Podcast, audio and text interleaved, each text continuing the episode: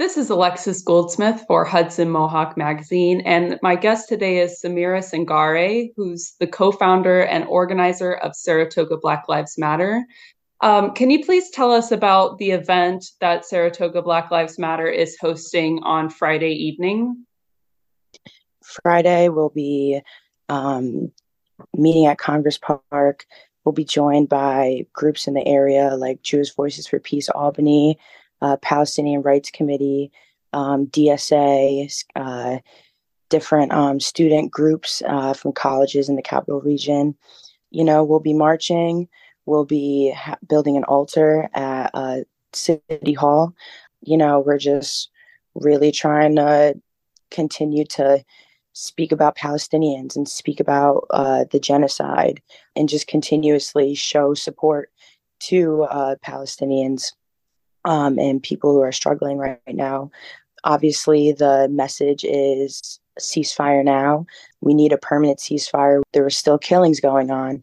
We know what this really is. It's a genocide. It's again, it's not it's not just a permanent ceasefire, but it's really the occupation of Palestinians. Like they need to have the right to have their land, to move about within their land, We've seen in the past few weeks that some of the largest supporters for the war on Gaza, for military aid for this war, are also some of the most outspoken anti Semites and white supremacists on the world stage. Can you comment on this? I actually got my bachelor's in Holocaust and Genocide Studies. Um, and when I look at this through this lens, it's disgusting. It's it's uh, it's something that like it, you're like, how does this even happen? You know what I mean? It's sad because with what happened in the Holocaust, a terrible genocide. It's never again for a reason, and it just like makes me question like, do people believe in humanity? There's no way that 16 over 16,000 people should be dead right now, including children. There's no way that almost 2 million Palestinians should be displaced right now. It's very heavy. It's really sorry. This is it's a lot. It's a lot for sure. Something that you just said, I want to dig into a little bit more. You got your degree in genocide studies and the Holocaust. Yes. I saw a frightening statistic the other day that's actually years old that nearly two thirds of US young adults are unaware that 6 million Jewish people were killed during the Holocaust. And mm-hmm. how do you hold the balance of amplifying that anti Semitism is a problem and mm-hmm. it's being driven by white supremacy, but also the Muslim and Arab world are being annihilated by the United States. You know, when I got into my major and I really found out, you know, the horrors of the Holocaust and also the horrors that the US has caused in other countries. And it goes to, you know, what you said about uh, those um, statistics about young people in America you know, I didn't know a lot of the genocides that have gone on period. You know what i mean? And that needs to be amplified more.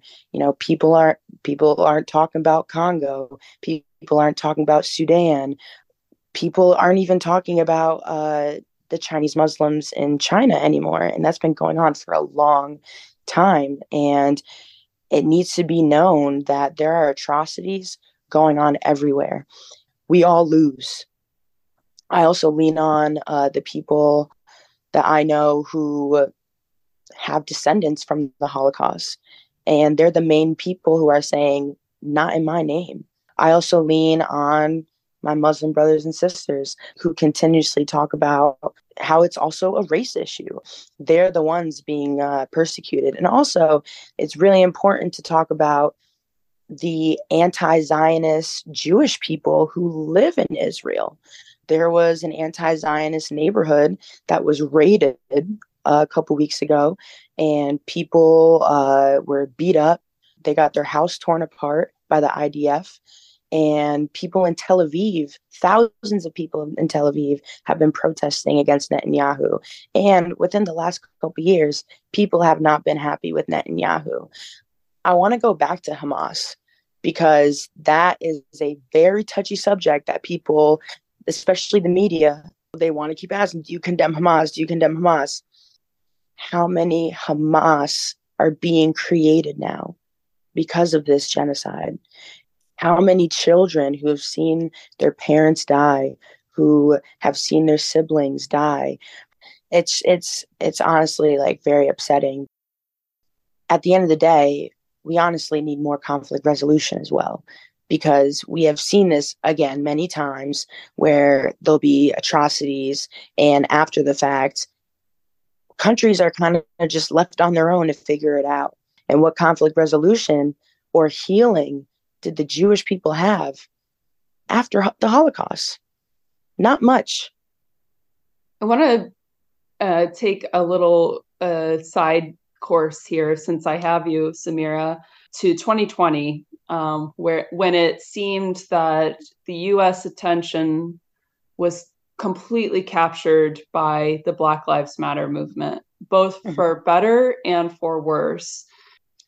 In this moment of great polarization, where we're being overwhelmed with information and our attention is captured by this conflict, what advice would you give to listeners to speak out for that conflict resolution, which you're calling for?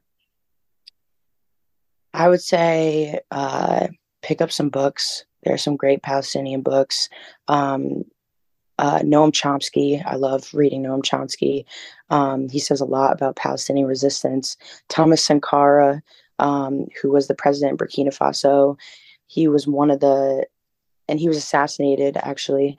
Um, he was one of the main people that also talked about Palestinian resistance. Um, when he spoke and gave his speeches, his three main points talked about Burkina Faso, Namibia, the genocide in Namibia, and or apartheid in South Africa, of course, and, Palest- and Palestinians. Uh, Nelson Mandela also talked about Palestinians.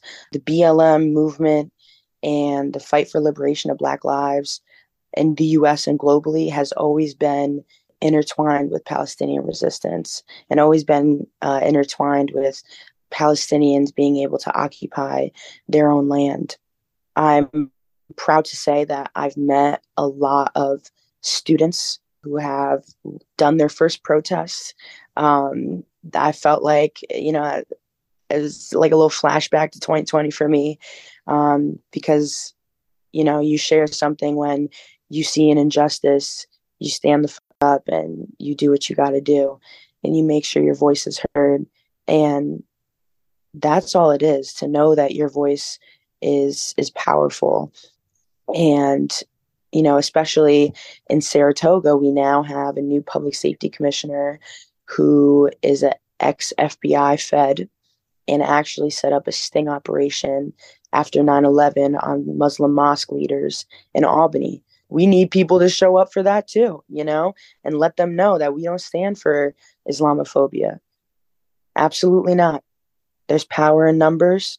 I've seen, I mean, we've seen millions of people around the world uh, protest against this. That part gives me hope that you know people are actually realizing you know we talk about the blm movement in the us but put it on a more broader and global uh, stage. And now people are having like the revelations that i was having in school and how like the us is dirty.